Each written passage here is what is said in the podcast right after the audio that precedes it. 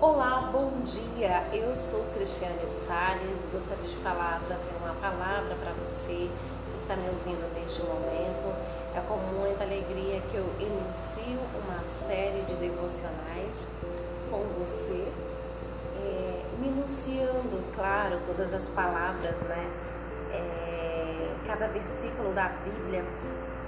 E eu creio muito no poder da palavra de Deus e é por isso que estou aqui é, em Gênesis, o Senhor falou: haja luz e houve luz.